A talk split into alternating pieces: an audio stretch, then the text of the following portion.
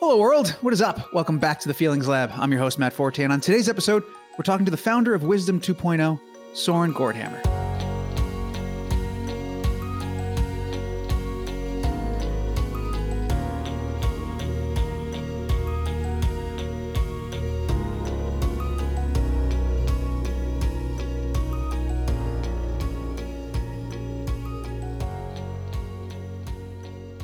It's our first show of 2023, and there is certainly no shortage of topics for us to tackle here in the lab as we enter our third year. Go us.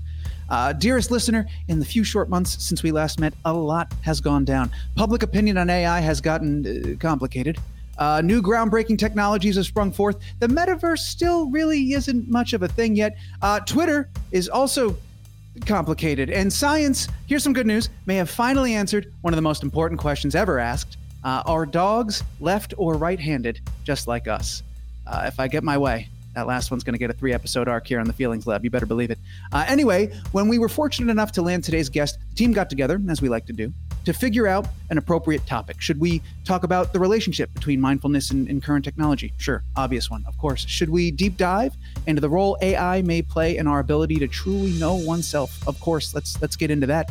Uh, what about taking a closer look to see if social media has actually brought us together or driven us farther apart. If there's time, great, why not? Uh, ultimately, we want to ask all of these questions and a bunch more. So why limit ourselves with a single topic, right? Uh, let's go ahead and leave the door wide open.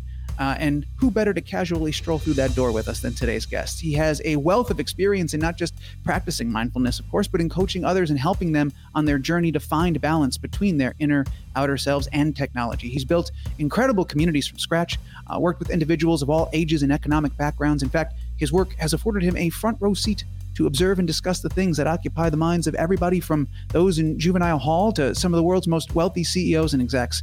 Uh, pretty remarkable stuff. Uh, now, I think it, it's fair to say everyone out there has you know, intrusive thoughts or trauma or fears or anxieties or something that we're working with. And uh, our phones tend to provide one of the most effective distractions man's ever created. But though that particular experience feels universal, what about the actual thoughts themselves? Are we all running from the same things? Uh, are we all running? You know, as we now feel more divided than ever, are there things we're all quietly fighting inside that we don't even realize may actually unify us all?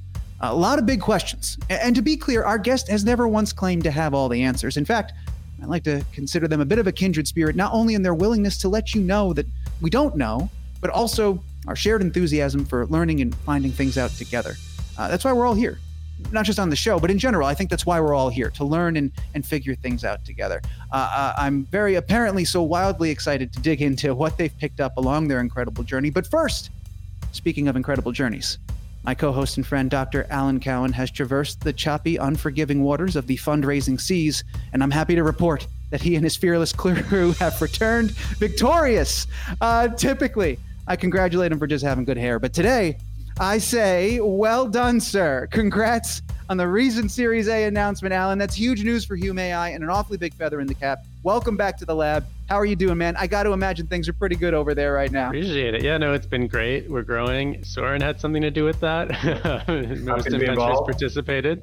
So, yeah, it's been great.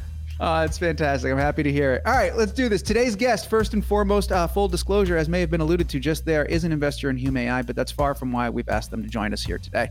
Uh, he's been featured in various media, including GQ Magazine, Newsweek.com, a former project director for Richard Gere's public charity Healing the Divide.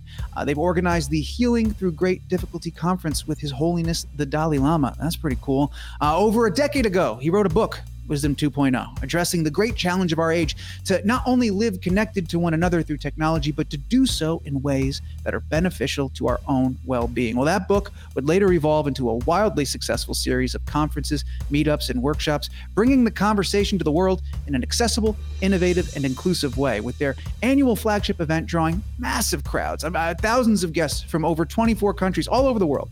Uh, and over the years, they have done mountains of work with individuals and groups on ways to live with less stress and more effectiveness in our technology rich lives. And on a podcast about emotions and technology, man, I dare you go find a better guest. You won't. Please welcome to the show, founder of Wisdom 2.0, the great Soren Gordhamer is here with us. Soren, what a treat. Thank you so much for being here. I do want to do as podcasts typically do at the beginning and go a little bit back in time. I've listened to a, a ton of the stuff that you've done out there, Soren, so I'm a little familiar with your story, and I think it's phenomenal. Uh, and, and, if, if you will indulge, I just want to go back and talk a little bit about the, the early start of your journey. And I mean, like way back, uh, you know, we go uh, all the way to when you were a little kid. It, start, it starts in kind of a difficult place. You come from a big family. At an early age, you guys move out to Lubbock, Texas. Uh, your parents split and divorce. And then uh, I've heard you say how you felt alienated at school. You, you swore off dating and socializing. Things got really challenging, really dark. And then your father, in an attempt to sort of provide you some tools, I suppose, one day he leaves you uh, books. He leaves you a pile of books, Ram Dass, things of this nature by your door. And that's a real pivotal moment for you, right? Receiving that pile of literature. Yeah. Yeah. So it's funny. You know, I think the two things that were outside my door were sex anatomy books and uh, spiritual books. I think it was the two things he was really all you need. Listening all the time, that pretty much answered all my problems. Um, he left those books outside my door in hope that I would pick them up and he wouldn't have a talk. He wouldn't have to talk to me about how sex works. yeah, and he wouldn't okay. have to talk to me necessarily about kind of what my own pain was, and he could yeah. kind of reach me in a more subtle way because I was very lonely and isolated. And I didn't want to talk to anybody, and I felt a lot of shame at the time. Um, our family was one that did not go to church, and just about like ninety nine percent of everybody else in Texas at the time, and that town of Texas, church, did yeah. go to church. So mm-hmm. when uh, the divorce happened, I felt like it was kind of a uh, indication that somehow we were wrong. There was something was wrong with our family. And you know, kids would tell us, "Oh, you're going to hell, and you're not going to church." And so there's a lot of confusion growing up about what in the hell is religion, what is spirituality. So the beautiful aspect of that was I was kind of thrust into knowing or to exploring like what really matters and what yeah. is what is truth and what is spirituality from a diff- from a young age because it was kind of thrust upon me. And I think when when I went through that pain, you know, I used to play athletics. I just loved to win and just putting the ball to the hoop or the or the soccer kick. I just loved it. And then when that that grief happened, that pain happened, it no longer felt as satisfying to win the basketball game or to win the soccer game. Like everything kind of took on a different context. And I realized looking back, like, oh, that was like an introduction to kind of like a spiritual orientation where all the things that the society kind of like saw as important or I saw as important actually no longer fed me in a way. So I had to then go and explore like, all right, what do I do with this pain in my heart? And then Buddhism had this word suffering, dukkha. Then I was like, oh shit, I think that's what I'm, I think that's what I'm feeling. And teachers like Ram Dass and others, I'd listen to their tapes and read their books. I saw I was kind of being introduced into, oh, there's this thing called compassion. It's the, there's suffering, but there's also this other way of meeting suffering that actually breeds compassion. And so that became kind of like the door that I began to explore. Uh, and and how do I actually foster that and live with that? And it's not about necessarily getting rid of the pain per se or the or the traumatic experience. It's about relating to it in a different way that actually builds empathy. And, you yeah, know, I'm a parent. I'm a 20 year old, and I notice myself like I don't want him to go through difficulty or pain, and yet I know that that's often what builds compassion, right? Imagine a child who never suffers. Like how you need it. Yeah. Supposed to learn empathy and compassion. So there's some kind of balance there between providing a context for our people to go through suffering, but not to stay in suffering. And does that suffering, can that suffering expand into empathy and compassion? One of the things that was super interesting that I heard you say is describing it in terms of thrusted into this world. Because well, the way I was interpreting it, and I was way off, I guess I was seeing it through your dad's eyes of like, he, he acknowledges you're having this tough time. You're clearly struggling. He wants to reach you, but he's not sitting you down and having a stern talking to. He's not threatening. He's not doing anything. He's, I'm not going to send. I'm uh, going to send you away if you can't sort of. No, he just he just left a pile of books outside the yeah. door, and he just kind of nudged you. And I I had interpreted that action uh, as sort of him kind of just trusting that that was yeah. enough, right? That he knows this is a lot, but he trusts just making this available Soren will find his way, hopefully. Yeah. And and I think that's like a gutsy move to not get more involved yeah. in, when your son's having such a hard time. And I, it's interesting to hear you phrase it as thrusted, but I think you meant it in a slightly different context. I don't yeah, know. Yeah, but was, yeah. life was pushing me in a direction that right, was different right. in the old world that I was living in, where certain things mattered, and now in this new world, a different thing mattered.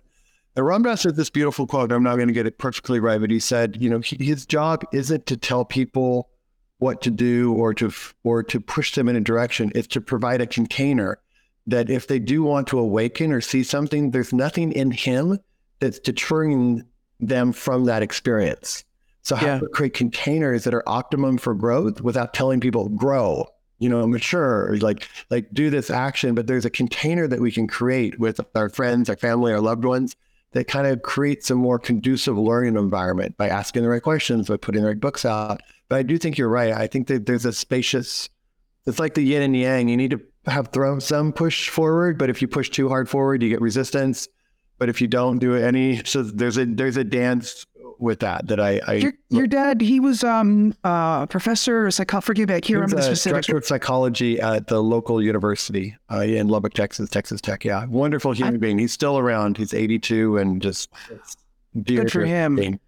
I wonder if you have you ever talked was he he, was that intentional on his part? Was he aware of the world kind of pushing you in one direction? Maybe that's why he took that approach because he seems like a dude that would be really dialed into that. If that's like Although his that would be my domain. Yeah, yeah. He, he, felt like he was his job was to kind of offer us a direction in kind of the spiritual world.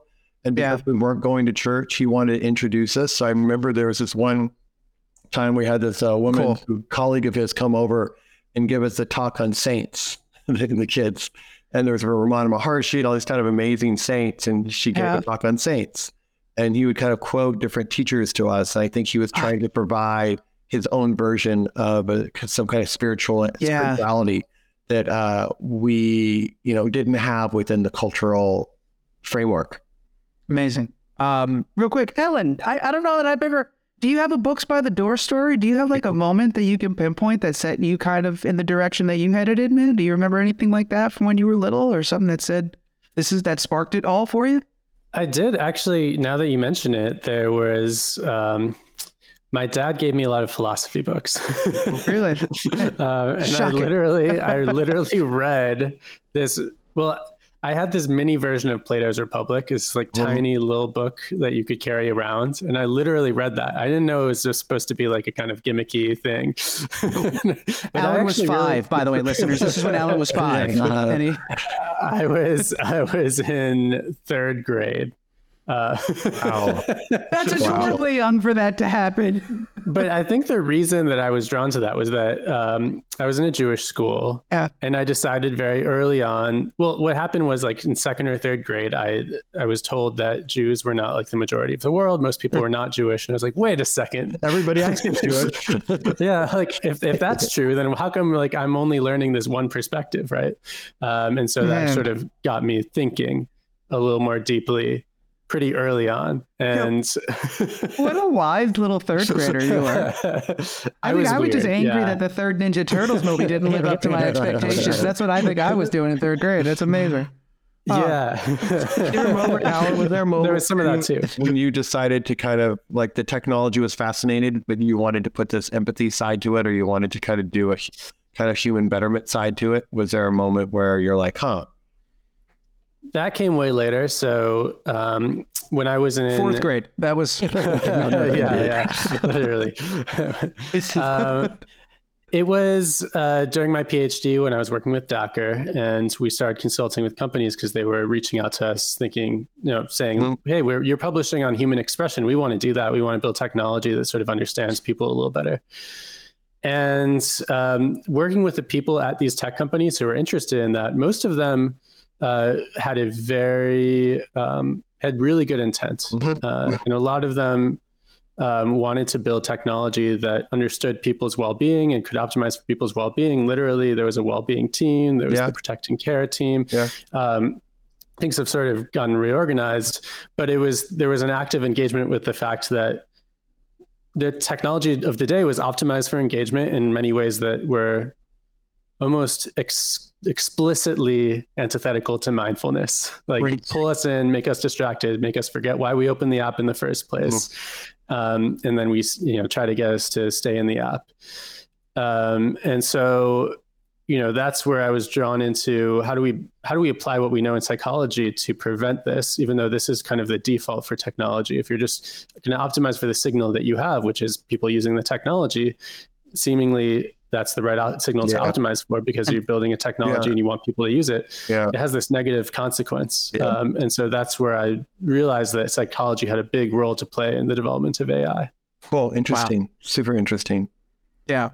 Um, thank you, both of you, for uh, sharing those stories and let us uh, in and letting us hear a little bit about your past and, and what that was like. I appreciate that. Let's let's keep uh, let's keep moving down the timeline for you, Soren. I want to flash forward now a lot. It's uh, 2008 nine ish, and you write Wisdom 2.0, the book. This Yeah. is your sort of first attempt, I think, that, that I can tell to reconcile on paper uh, Yeah. the ancient ideas that you've been, uh, you know, reading about, pursuing, and practicing, and then, uh, uh, of course, what you observed at the time as this increasingly invasive digital lifestyle.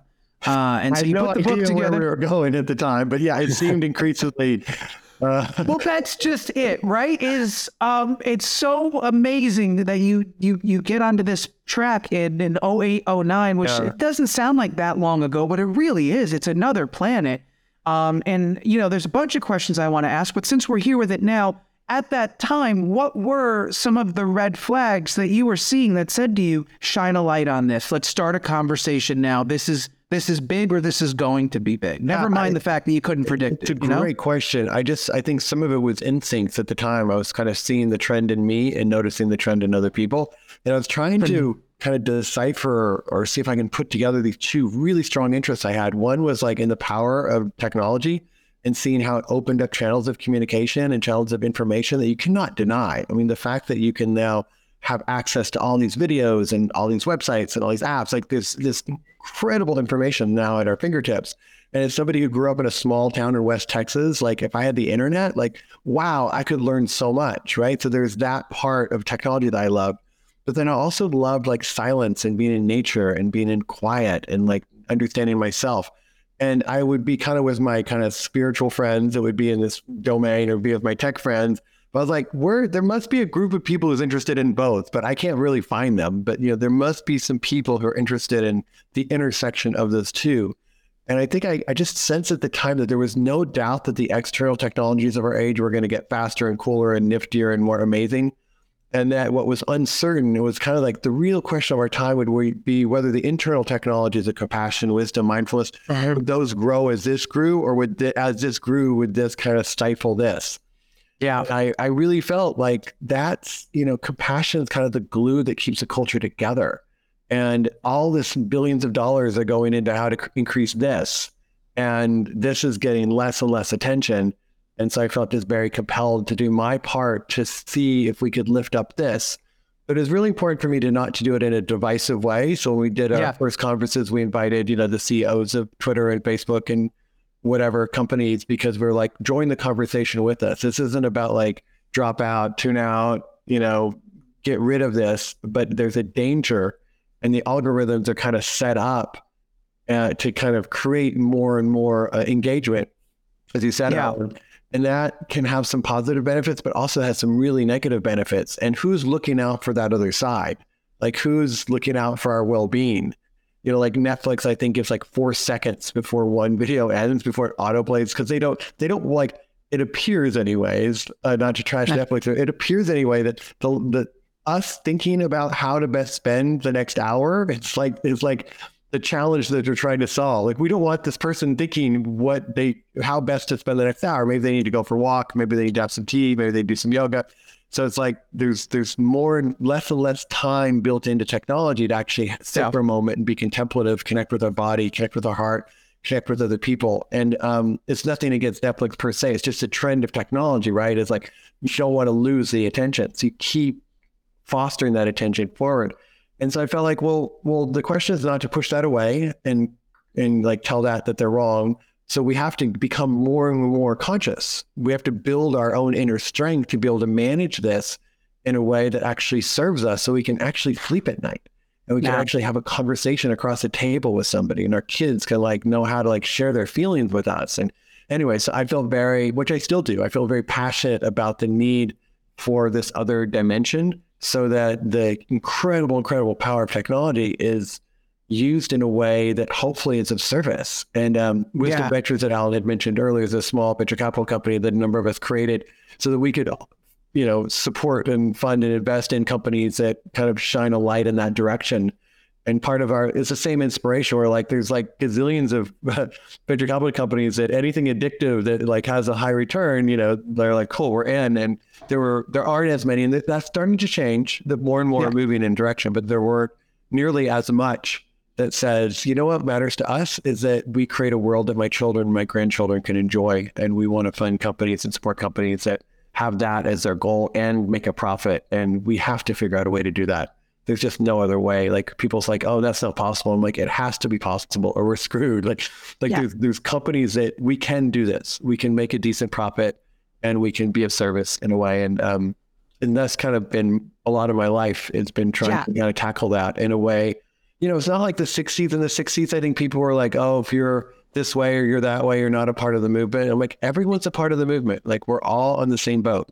We're all on spaceship Earth, and we're all like trying to figure stuff out. We all bring talents to the talents to the thing, and and uh, but if you look at the loneliness in our culture right now, the levels of loneliness, level of like people who need medicine pills to go to sleep every night, who can't really focus on anything for very long. Um, there's a lot of children, mental health there's a lot of signals that um, there's an imbalance.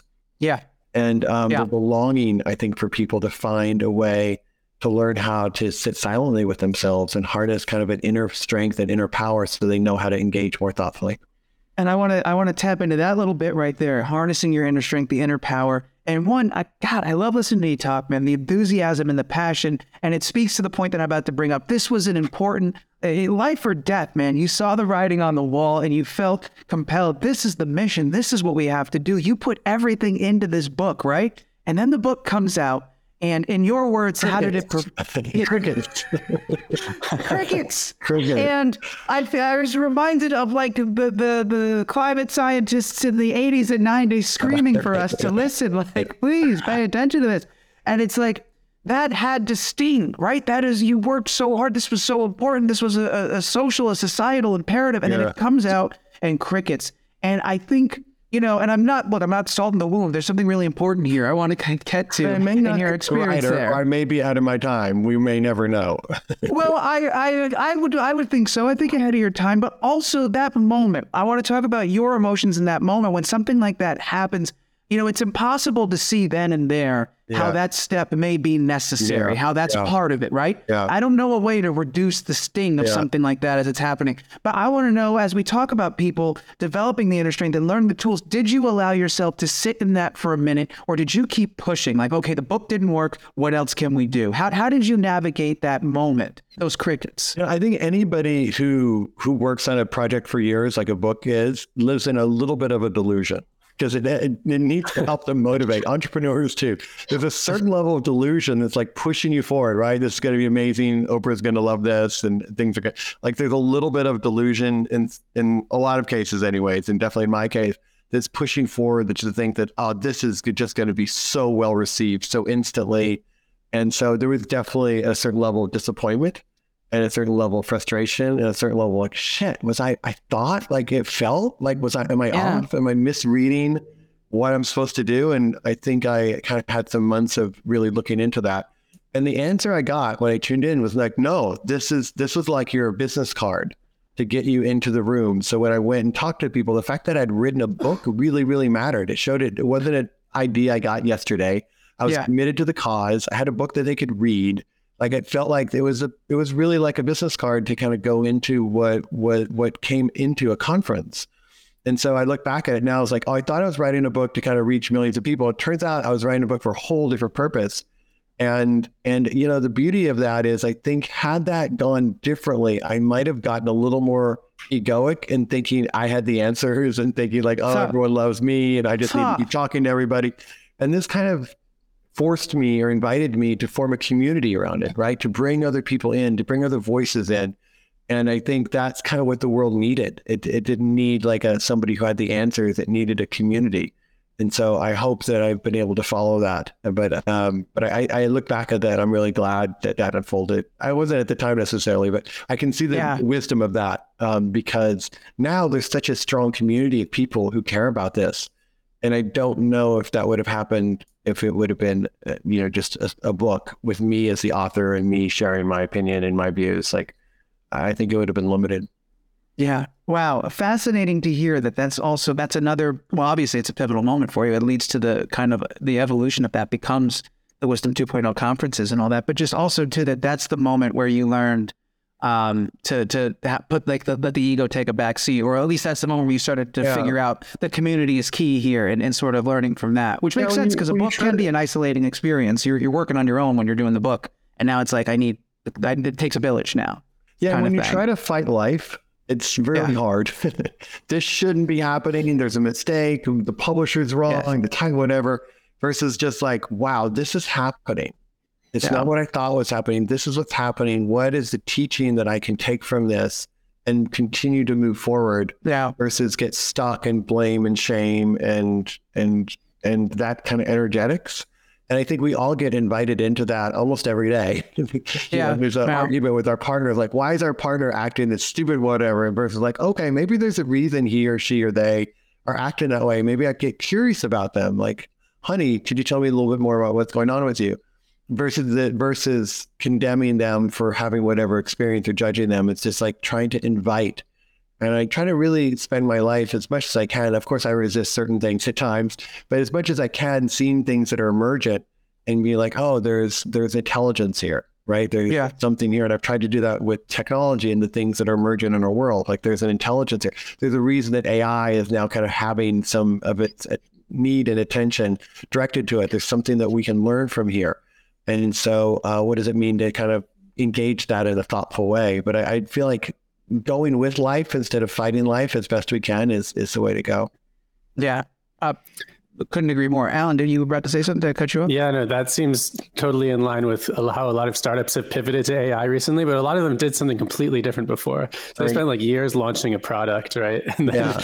uh, AI comes along and they're like, well, we can actually build something completely different with this, but we have the right team at least. Yeah, yeah, yeah. Like, so Yeah, that's the experience a lot of startups seems to have. I do think that from what I've noticed, and I don't know if you've noticed this, Al, like life just kind of it can easily beat you down if you don't really love something.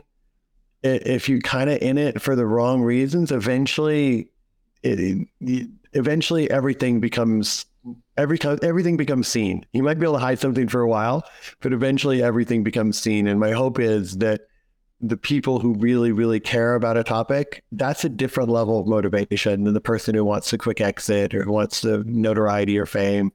Um, and I'm I see more and more people who are coming forward who, of course, they would love a great return, but they're also really committed to a cause. And um, that's what that's that always excites me, inspires me.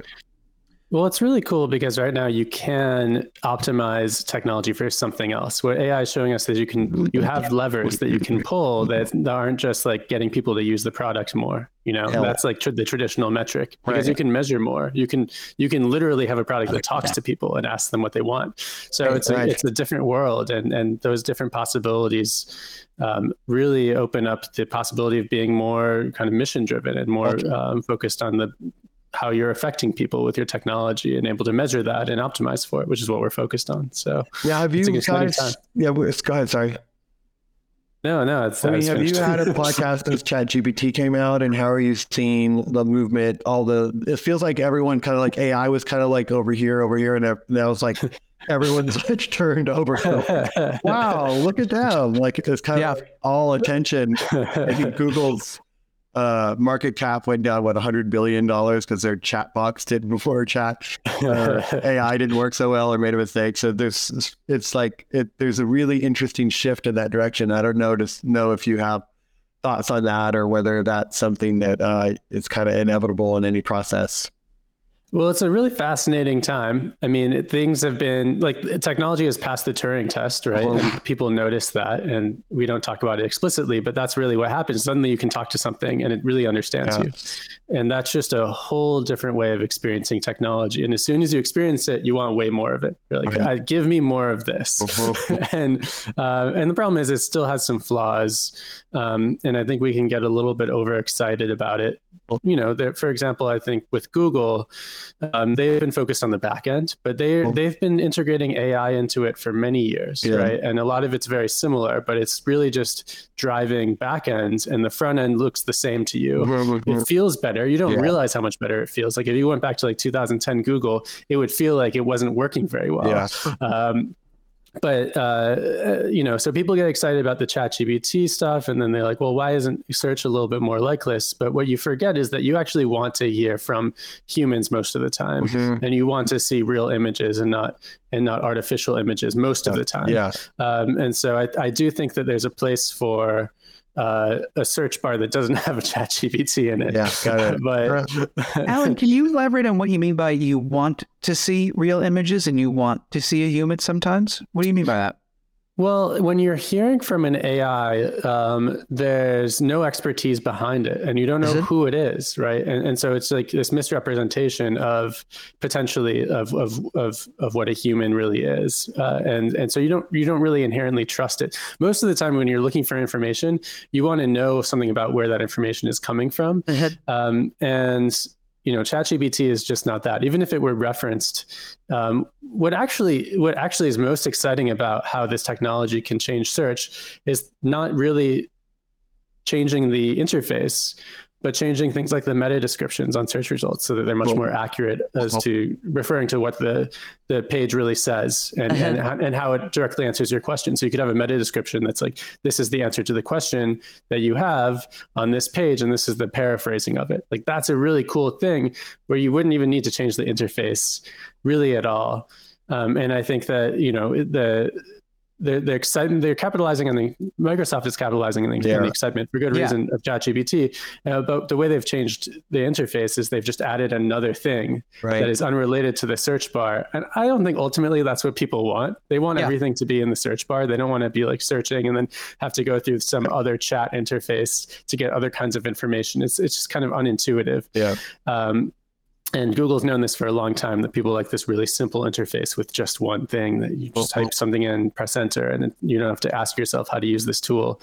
And so I think that's going to persist in that, uh, you know, I don't think it's going to turn Google upside down or anything like that. Yeah. But that's just my opinion. I think, I think what's really cool though about ChatGPT is um, you can you can actually get it to act like uh-huh. any kind of expert that you want. You can literally make it into a, your personal sage, right? Uh-huh. sure. And I think that the opportunity there is probably not in search, but in some other interface that's more similar to digital assistants. Mm-hmm. Um, and I think it's going to talk to you. Um, and it should talk to you and act like a person. Um, and that's where it's going to see a lot of uh, success yeah. and could potentially change technology. So without revealing too much, has, has Hume.ai shifted at all, or how do you see yourself in the next years engaging in areas or not in certain areas? Do you have a sense of like that that that direction that kind of like is your north star, and and you'll kind of be guided by that as as so many different opportunities appear? Yeah, I totally. I think that the generative AI interfaces really change what you can build. And we want to add to that and make what we're building totally complementary to that. Um, and what's really exciting is uh, that, well, two things. One, we can build something that talks and understands people, mm. and uh, and that's that can use ChatGPT, that can use other large language models, whatever comes out. Um, and so we're not trying to rebuild the wheel, but the fact that you have access to that as a tool is incredibly important. Yeah. And the second thing is that the way that ChatGPT is developed is sort of with a pseudo psychology experiment, right? Um, and they, that has so much room for improvement, which is reinforcement learning from human feedback. So basically, they get people to rate a bunch of GPT 3 responses or say this one's better than that one. And then they reinforce they use reinforcement learning to fine tune gpt gpt-3 with those responses. And that's how you get chat gpt uh-huh. but the ratings are a kind of crude psychological measure. You can do so much better than that. And so it gives us the opportunity to step in and say this is a, a better measure to use as potentially that you know people's ratings but also what they're expressing and, right. and, and, multiple dimensions of that. Yeah. Um, and have it learn passively from every user, not just yes. this set of raters who you've you've hired. Right. And so there's so much opportunity yeah. there to improve the way that ChatGPT works, and not just that, but a, a model for how all AI can learn yeah. and be reinforced and fine tuned. So ChatGPT is just an interface and you get people's responses, but you could do the same thing with anything that has is undergirded by an AI model that can learn from people's responses and that we're measuring. Uh, so it's a huge opportunity for us, I think, and um, and a way to really accomplish our mission that we've had from day one. And there's no visual or auditory in that dimension games. There's no auditory dimension to ChatGPT. It's just a chat interface, but it should it shouldn't be just a chat interface. Yes. Um, I think people want to talk to something, Mhm. um, and they want it to be able to speak back to them like it's a human and not like it doesn't want to. They don't want something that sounds like Alexa. Like if you just hooked it up to Alexa, nobody would use it, right? Like Yeah, right. it would sound so frustrating Yeah. to Yeah. interact with. But imagine if it actually sounded like a human.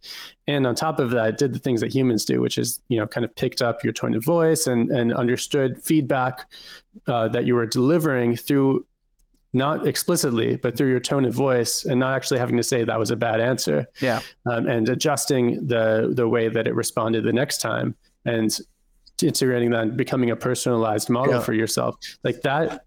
That's the big opportunity, I think. Yeah. Oh. Science fiction has promised us this for years. Uh, Yeah. KITT the Okay. talking car, Jarvis from Iron Man. Then there, there are countless examples. Well- How many years, Alan, ballpark, you think until such a thing uh, starts making its way to mainstream? How far out do you think we are? For the digital assistant world, which can just build on ChatGPT plus a voice interface, Yeah. plus what we're building right now at Hume, I Yeah. think that that's literally less than a year away. Wow. yeah. Wow. There's already really cool text to voice stuff coming For out, sure. but the, the text to speech and text to voice technology is built in a very similar way to uh, GPT-3, where it's not optimized for your experiences. It's just optimized to sound realistic. And Uh-huh, that's step uh-huh. one. But then you can build it in a way that ChatGPT is built, where it's actually optimized for your experience, how you res- respond to something. And then you could have a chat interface that speaks and speaks in a way that actually is meant to s- sound friendlier and sound better and create more un- and, and make sure it understands you and be optimized for all of these things um, which is the next step the next generation but but all of that is is based on technology that is either available today or just months away Just needs to be put We together. need- Yeah. We would need to give access to the camera or else have some kind of robot entity, right? Because if you're if you're working with visuals at least.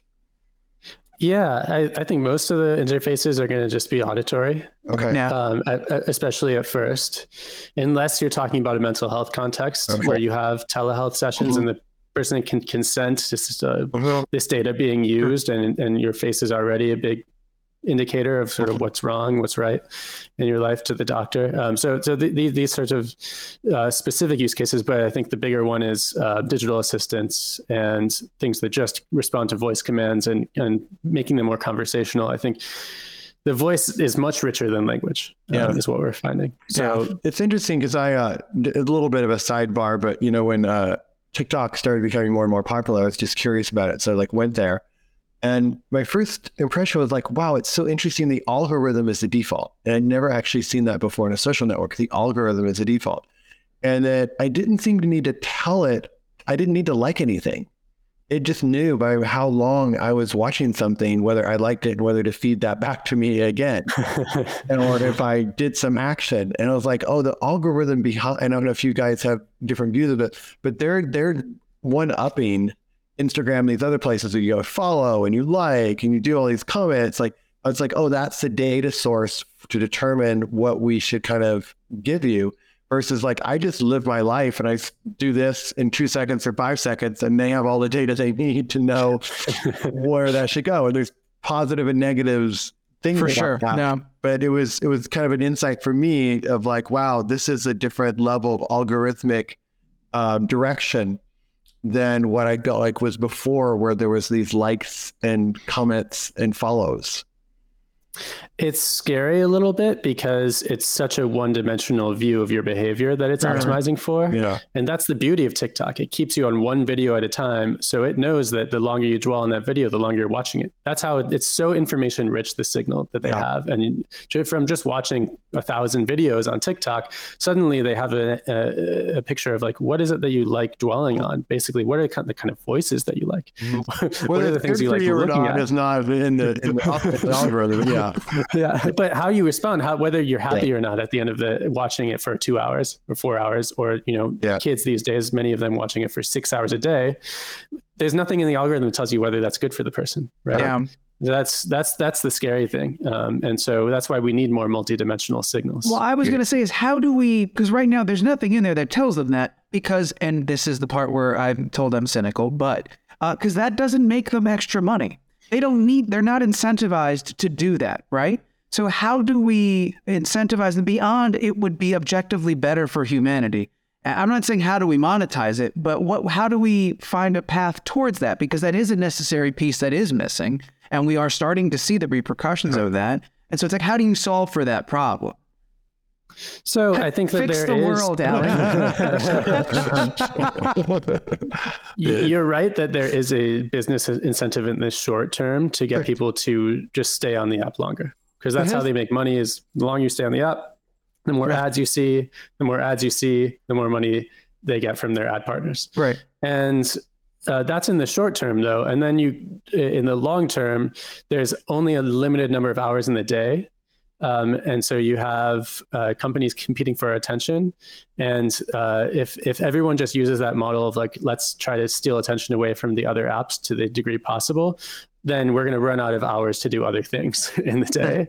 Um, and that's already sort of happening with kids. Like you already have kids spending six hours a day on average on social media. And then there's sort of, there, there's a societal response there's a response from parents, there's a response from legislators, and it's negative, and, right, to say the least. Um, and so, how how are these apps going to survive in a Dude. regulatory environment? Yeah. And then, how are they going to survive when parents want to take it away from their kids? How are they, you know, how are they going to survive when kids are having mental health issues? And the solution is you have to get off the app. Yeah. yeah. Right? Um, I think ultimately their business interests will be aligned with. Sure, you can try to optimize for people spending time on the app, but make sure it's quality time and that they're better off afterward than they would have otherwise been. Yeah. What do you think if about? You had, go. Sorry. If you have that as your business model, then then that avoids a lot of those issues long term. What do you think yeah. about partnering with a wearable that actually takes other readings, whether it's heart rate variability or galvanic skin response, like electrical activity, like different things that might help actually determine um, what the relationship is in that moment with a certain technology, or do you feel like you can actually get that through other means versus a wearable that gives other data in terms of kind of what level of stress they might be experiencing in a given day? There's a place for wearables. It doesn't really tell you about stress though, because remember, the wearable is picking up on things like heart rate and respiration and galvanic skin response, and all of these can be good or bad. Uh-huh. Um, there, we consider it stress, when it's negative. But the same physiological signals can resemble something positive when it's excitement. Um, so, or, or flow, or you know, the, the body responding in a beneficial way to challenges that you feel better when you right. when you have those challenges and when you meet them. So, I, I think that the physiological signals are kind of one dimensional right now. It would seem and, though that if I'm experiencing stress or I'm experiencing happiness, my body must be communicating that I'm doing one or the other, and there must be some way to determine that. And maybe just the wearables aren't as developed yet, or the technology is not as developed yet. But it would seem to me that uh, that their body would have different indicators, and that there would be a way of assessing that which indicator they wouldn't be. My body wouldn't be indicating the same thing that I'm scared shitless and I'm super excited. It's it would be odd to me that you're like, oh, well, the readings are kind of similar, so it's hard to know. I, I, I, think that, that there's a way to do that, but that's my sense. It's it's a limitation of the measures, really, that that we can't do that now. I mean, obviously that's so, in our brain, right? Right, right, right. Everything yeah. experience is represented somewhere in your brain activity. The the measures are of heart rate and respiration and so forth, and you can get you can get salivary cortisol, which is more closely related to negative stress but you can't get it from a wearable right now. Right. Uh, and so there's not that many measures you can get from just something that's on your wrist that will tell you whether you're having a positive or negative experience. I mean, maybe in someday there will be, but right now I think it's much more in the voice and in, in, what your body is so doing. More the voice and visuals for you, even now. Um, I would say that they're both really important, and that um, particularly facial expression is something that is with you at all times um, and you're not always speaking. And it really depends on the situation. Not that you should be recorded at all times, right? right. So that it, you know, if if if the data exists, the facial expression can be more informative. But I think most, a lot of the time, the data that you're transmitting is through the voice, and that's why I think sometimes it's more mm-hmm. interesting. Got it. Yeah. Uh, so I want to go uh, just take it back to the Wisdom 2.0 conference for a second and tie it into everything that we're discussing right now. Um, you know, we were talking just before we went uh, and hit record in this podcast. We were just kind of going through the lineup and just the the the uh, eclectic roster of amazing speakers. There's so many people on there, and one of them, of course, Sam Altman, the co-founder and CEO of OpenAI, which is very exciting. And Soren, I'm curious just listening to some of your questions, I can tell your brain is is firing on all cylinders, and you're and you're absorbing everything you can about what's going on out there. And I would love to know uh, your process uh, internally of just like the inclusion of AI in a conversation about mindfulness. You know, what do you yeah. see as the significance of having that as part of this conversation? You know, the beautiful things about a conference is you can have conversations without answers, and so you know, love it Love it. There's a lot of things where I feel like we need to foster the conversation. And I have no yeah. idea what the answer is, but I know that the more of us putting our attention on it and the more of us saying this matters and the more of us starting companies that are have that as part of our mission and part of our orientation, we will we have we have such a better chance of creating a better world with that as part of our intention. And so when I bring people in, I don't necessarily expect them to have answers, but I expect that it, it fosters uh, an energy and an attention to this. So when I asked uh, Sam to be, I've never met actually Sam in person, but uh, when I invited him in, it was before they had launched uh, ChatGPT. I didn't even, I knew they were working on something. I didn't know what they were working on, um, but I knew he was interested in this domain. He's interested in mindfulness and he's also interested in, and of course, deep into AI. And um, Jack Kornfield, who's a kind of well-known meditation teacher, um, it's going to be with him, and they know each other. So there's like a there's a commonality, I think, of the two of them appreciating each other, kind of worlds. And uh, I'll be super curious how that gets what what emerges from both of yeah. them, kind of holding the space. And I get the sense, and I don't know, this has been true of other people. I get the sense sometimes the CEO actually has a bigger, deeper vision and they've been to other interviews at other tech conferences and they, the tech conferences asking them more of competitive advantage and how are you going to tackle this and what do you, how do you compare with google? And they don't actually talk to the person about what's really inspiring them and what their real vision is and what is kind of their heart's purpose for doing what they're doing. So wisdom 2.0 we try to kind of get to that human element of, of what is the what's the human person that's doing this and um, so that's my hope in that conversation is that uh, Jack will present kind of his own views on if we looked at you know AI from a kind of a Buddhist or spiritual view or wisdom view, what what, what are the questions that we should be asking?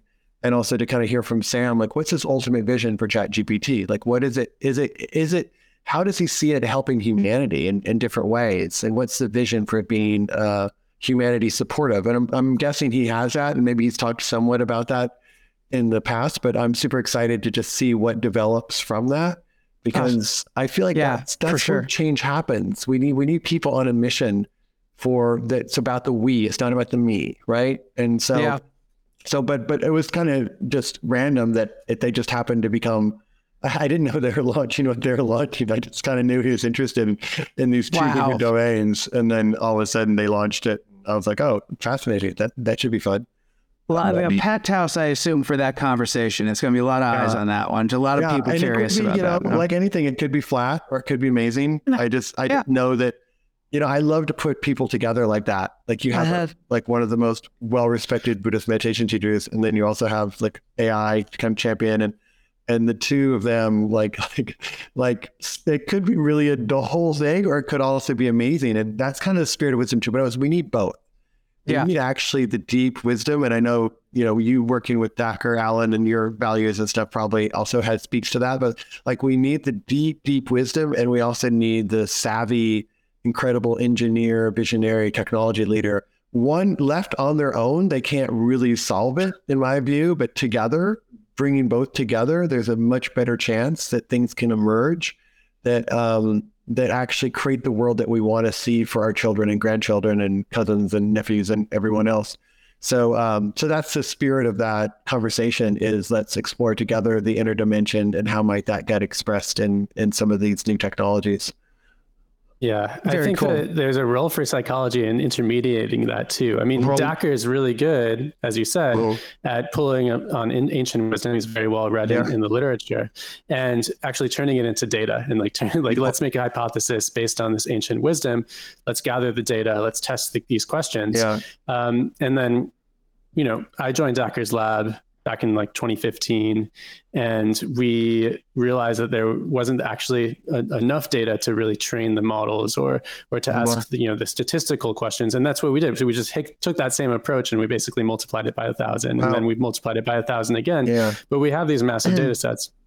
But the you know i think that intermediating between like uh, the inner technology of ancient wisdom and AI is the need to find examples and, right. and, and turn the wisdom into data to train the AI. Yeah. That's really sort of what we're trying to do. That's yeah. beautiful. And yeah, and that's cutting edge frontier, right? And I think sometimes people think like, if I could just get this technology out, if I could just get this out, then it gets out, it has totally different repercussions than they thought, right? They they were yeah. focused on like, I just want to get this out. And I think what we're seeing now is people who come at it from a much more thoughtful perspective. And I love that, you know, Native Americans kind of think seven generations down the line, supposedly. And I love that there's more of a thoughtfulness about like, okay, this is going to come out and this can come out in a lot of different ways. Some of it we can't control, whether somebody uses one of these, but we can do our very, very, very best to give it the best shot at having a positive impact. And, um, you know, I've talked to people who've started some of these major social media companies and you know, privately they're like, boy, we did not know that was coming, you know, like, like nobody kind of foresaw how Trump would use social media or, you know, like they're just like trying to figure out how to like create ways for people to communicate. And, um, and the same with most, I think, great inventions, right? Like, like there's often not a lot of thought on impact and um, some of it it's out of our control, but I think we can also do a much, much better job of doing our best to create the conditions that increase the likelihood that for the most part, it's going to be positive. There's going to be things, yeah. of course, that are not positive, but for the most part, the impact is going to be positive. Yeah, totally. I um, think OpenAI is doing a great job of like putting it out there gradually, giving people a chance to experiment with it before it really is in its most transformative and like powerful form. And I think that that's been really cool, and, and it's it's given people a chance to think about these questions. Yeah. Uh, we're we're coming into the home stretch, and there, so we're gonna wrap things up in a little bit. But um, uh, there was some stuff that I really wanted to get to, especially as we've been talking so much about the potential of is it another device? Is it more data? Is it more of these things? And you know, we mentioned uh, early on in the conversation, I brought up how I, I kind of loved the, the, idea of your father trusting uh, the universe and trusting the system. Mm-hmm. And then Soren, you told the story uh, another podcast I was listening to a while ago about where you've learned you learned a lot about trust and kind of reframed what trust meant to you. And you were on your walking journey uh, across the world, and you were someone who had you know overplanned and packed his pack and had rations in this fish truck, and then you came across some dudes that were just literally taking it one day at a time yeah. and just sort of trusting the energy of the universe and, and trusting yeah. that what they were putting out in some way would eventually find its way back to them because that's what they're putting. And they're just trusting in the way of the world. Yeah does it get trickier, okay, when it comes to all of the technology that we're allowing to permeate into every second and ounce of our lives and attention? We, when what are we trusting at that point, right? Because it's one thing to believe the universe is this massive thing that we're all a part of something much yeah. bigger than we can even understand. But this tech, for the most part, is of our own design. Yeah. So do we do we need to be more cautious? Do we need to reevaluate what it means to trust? What uh, what does it do to that? I was listening to Yuval Harari speak a while back ago, and he was he was kind of suggesting, at least from my interpretation, he was suggesting that that we it's it's uh, we can't really trust ourselves because we've been conditioned with 10 bazillion you know ads and images and stuff. And so what we're what we're what's motivating us is influenced by all these different factors. So who's to say what a genuine uh, intention is intent is? And um, I I hold kind of the orientation that when we most of us sit quietly and we connect with something deeper in ourselves, we can feel the difference between something that's conditioned by our parents, our society, our family, and something that's truly coming from inside us that's more of a it's not a should, it's like a must, right? Like like this is where I must go, this is where my energy wants to go. And I think that there's no way that that can ever be taken away from us, right? It's like the sun is always shining, there might be tons of clouds, it deter it for a while. But there's there's nothing that can kill that that that exists in each one of us. And that the real challenge in life is to live closer and closer in touch with that. Um, and I'm a strong believer in some kind of contemplative practice every day if we can. It doesn't have to be meditating. It doesn't have to be. It could be singing, dancing, sitting in nature, going for whatever. That kind of reminds us that we're not this isolated cog in this great, crazy universe, right? That there was this whatever you know something smaller than an atom if the story is true and then some energetic force comes into that atom and then all of a sudden 100 billion stars 100 billion galaxies like, like something emerged that we are also that. We are the energy. Yeah. the big bang didn't just happen. We're, we're remnants of the big bang. We're the intelligence that started that not to get too far out. But what else would we be? Like we are that energetic force and we're taking these forms and we're these bodies. And so can we tap into that as an energy source and and kind of like that to me is I feel like it's kind of wisdom, right? Is is trying to spend some time where we kind of limit some of the external influences and impact and stories and things coming our way, and we can just kind of like stop and settle and just kind of like listen to and attend to what is in our inner world that needs attention. And I feel like the more that we can do that, the more that our actions can be guided by uh, um, it's like more of an inner direction, inner light. And we've all met people, or we've all been in that space at times, and you meet people who are harnessing that. And you're like, wow, they're supercharged, you know, like you yeah. see people like there's a superchargedness to having some vision and mission beyond the me. And uh, I feel like that's really our invitation. And it's so, so important. And the beautiful thing now is like, maybe in the past, that was kind of a nice to have now I feel like it's like like we're almost forced in order to have any kind of sense of the world and going to sleep at night and be able to pay attention. Like we need to understand that we're bigger than these isolated cogs in a yeah. system. Like we're we're a part of a deeper universe inte- intelligence, and that meditation or connecting with the woods or connecting with anything that reminds us of that uh, is is almost like a, a, necessary medicine for our time. And I think all this interest in psychedelics and healing trauma is like part of that, like wanting to rediscover who are we beyond these names and forms and identities and all these things that we got to play with in society. That maybe there's a different dimension that we can also harness. And uh, yeah it's exciting, but I hope that's not too far out. But that, that's actually what I, I, feel and sense that if we can tap into that, it's no longer Soren trying to do something or Alan trying to or any of us trying to do something. It's something deeper than us that's moving. Yeah. And that's kind of what I learned when I did this long walk across the world for a while. You know, uh, that is everywhere. I yeah. can't I can't access it a lot of the time, but I can sometimes and I know it's there and I know when people do that, amazing things happen. Yeah.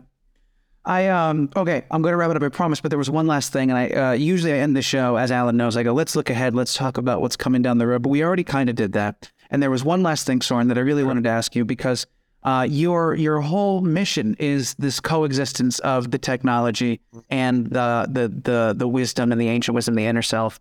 And a lot of the conversation from a lot of external sources is uh, finding a balance between the both, but they are separate. We have to balance, but we keep them separate that. And I'm curious, have you in your journeys, in this journey, in your travels, come across? Can you think of an instance where instead of needing to keep it se- separate, you actually observed uh, uh, the technology uh, opening up a door that perhaps was inaccessible for us prior, much in the same way not to be too oversimplified, but a stool in the kitchen allows me to get uh, to the higher shelf. Yeah, you know, yeah. was there a moment where the technology wasn't a hindrance, but it actually allowed someone to, you know, quote, be a little uh, bit taller, so to speak, and help them get to a place maybe they couldn't? Yeah. And I'm sure that happens in multiple, multiple ways. And yeah. On one level, everything comes from the earth. These technologies, these phones, these computers. It's not like it's come from some you know outside this universe. They're just they're expressions of universal earth elements, right? That just get put into these things. And so it's the earth. We're touching the earth on one level when we're holding our phone. But there's a different vibrational input for me anyways when I'm holding my phone versus I'm like I'm touching a tree or I'm holding a baby or I'm holding my my lover. Like there's there's just different it, it feels differently, but they even though they're all from the earth. But um, one example I had, so when COVID happened, um, uh, a lot of people are just stuck in their houses and we're not quite sure what to do. And there's a teacher and a mentor and a friend of mine named Jon Kabat-Zinn, who's just a very well respected mindfulness teacher. So every day at 11 a.m. for about three months, we held a free open meditation for people all across the globe. Thousands of people came from like 125 countries, and we used Zoom and we meditated together every day and some people had COVID, some people were their parent was dying. So I mean, all the whole range of things that were going on at that time. But the technology actually allowed us to remember the community that we were all a part of, and actually practice like the technology, like for the first 20 or 30 minutes, we'd meditate together from like all over the world. And there was a beautiful remembrance of our interconnectedness and our humanity and supporting each other in what was going to be like just a really hard experience. And I look back at that, I'm like, yeah, I could have done that on my own silently, kind of thinking about this world that we're all living in and all the people going through a lot of suffering. But there was something really powerful about meeting with them and seeing them every day and practicing together and connecting together and amazing community that emerged from that that I uh, would not have happened without technology. You know, Awesome. and, and the information that's through podcasts and and things like, boy, that's that can really really help so many people. And I think you even see like with Netflix and some of these other companies, like they're starting to like Netflix now just had uh, my friend's video uh, called um, Mission Joy up about the Dalai Lama and Desmond Tutu, and they also did How to Change Your Mind with Michael Pollan. Like you, you see even the traditional companies like wanting to kind of get on this bandwagon Yeah. because they realize like people are really interested in the, the deeper journey. They're, they're Yeah. like, sure, they want to be entertained, but at the end of the day, do we want to die in our deathbed going, I was entertained. I made it. I spent my life entertained. Yeah. I think so. I think like, yeah, entertainment occasionally, but like I live my life in a way that was like true to my values, true to my heart. I didn't waste my heartbeats. I used my heartbeats well. Uh, and I take that breath knowing that like I did what I was here to do. And I did my best to kind of live the values that were inside and live those outside. And I know, Alan, you probably met a lot of people. I mean, there's brilliant people in the world. And you, I talk to them and they're like, I'm brilliant. and I'm not, my brilliance isn't used in a way that I think is of service. And that's an ache and a pain. And I feel like the best we can do is try to navigate a path where our brilliance and our gifts are used for something beyond us and that has purpose. And it turns out that those people live happy lives, live longer lives, live more meaningful lives. Like, like there's benefits beyond a paycheck that that, Yeah. that supports. And so, um, and technology, I think, can be a rich part of that. What a uh, beautiful and, and perfect sentiment to, to close things out on. Alan, I don't want to cut you off if you had any thoughts before I wrap this up and say goodbye, but uh, that was, that was, I mean, he's done. You want to talk about sticking the landing? That's, that was pretty good. that was pretty good. I don't want to ruin it, but um, Well, that's no, okay just to too. add, just to add, no, I, I think that um, what you said about you know the pain of of not having an impact on the world. You, Mhm. you have these ideas that are amazing, I th- and then the, you don't see them really affecting how things work. Yeah.